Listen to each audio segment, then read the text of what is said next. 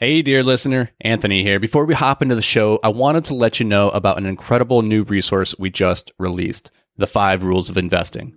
Dan and I are huge advocates of modeling the behaviors of the people who have done what you hope to do. And who better to model when it comes to investing than legendary investors like Warren Buffett, Howard Marks, and Ray Dalio?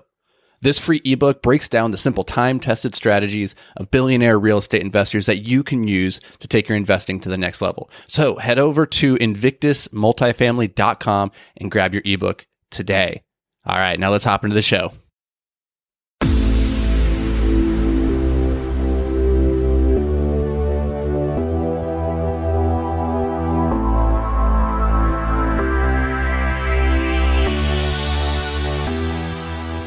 The biggest complaint I hear all the time about investing in real estate, and it's a legitimate concern, it's a legitimate gripe, is that real estate's really hard to buy and to sell. It makes it a very illiquid investment, unlike the stock market where right now I could just pull up in my phone, I could get on Robinhood. If I wanted to sell my entire stock portfolio, I could. If I wanted to get on Coinbase, assuming they haven't put a freeze on my, my account, which is, you know, in crypto world, you never really know. Um, presumably I could just sell everything really quickly and easily. So liquidity is a nice thing in one sense. I can get in and in and out of opportunities very, very quickly. But the downside of liquidity is that not only can I do that, but everybody else can. And so the volatility that we see in the stock market or in crypto is a direct result of how easy it is to transact in high stress situations. Let's say when there's panic, when there's reason to suspect, oh, this thing's going to continue dropping you know, the psychology of the masses is to go and sell the thing, which just exacerbates the issue.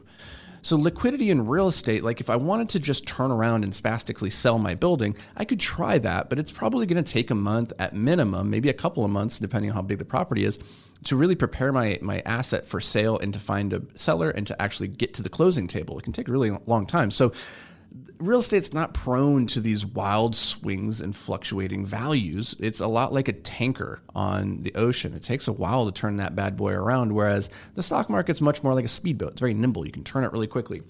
But the thing is, like, you wouldn't want to take a speedboat across the Atlantic. Good chance you're going to catch some waves and you're going to capsize at some point. And so that's the nice thing about real estate. Yes, it's hard to get in and out of. But once you're in it, it kind of forces you to stay the course. And as a result, real estate's values don't whipsaw back and forth like we've seen in the stock market just in the last couple of months where, you know, 20% just disappears overnight.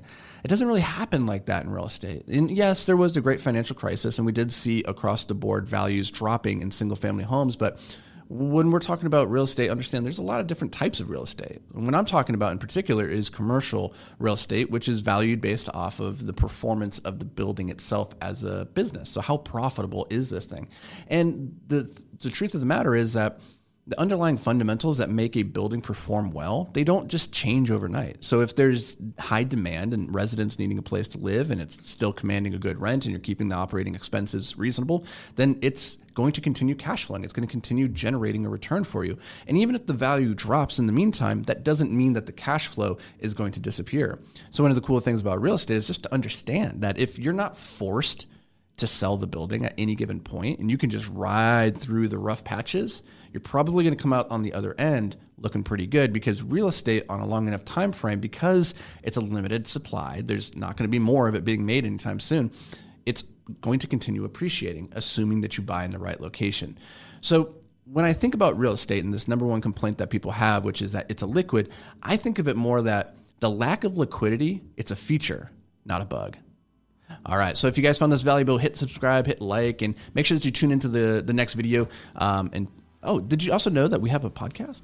I don't know if you did, but we have multifamily investing made simple every week. Four episodes going out. So if you want to brush up, sharpen your your sword uh, around multifamily investing, make sure that you tune in. I'll see you there.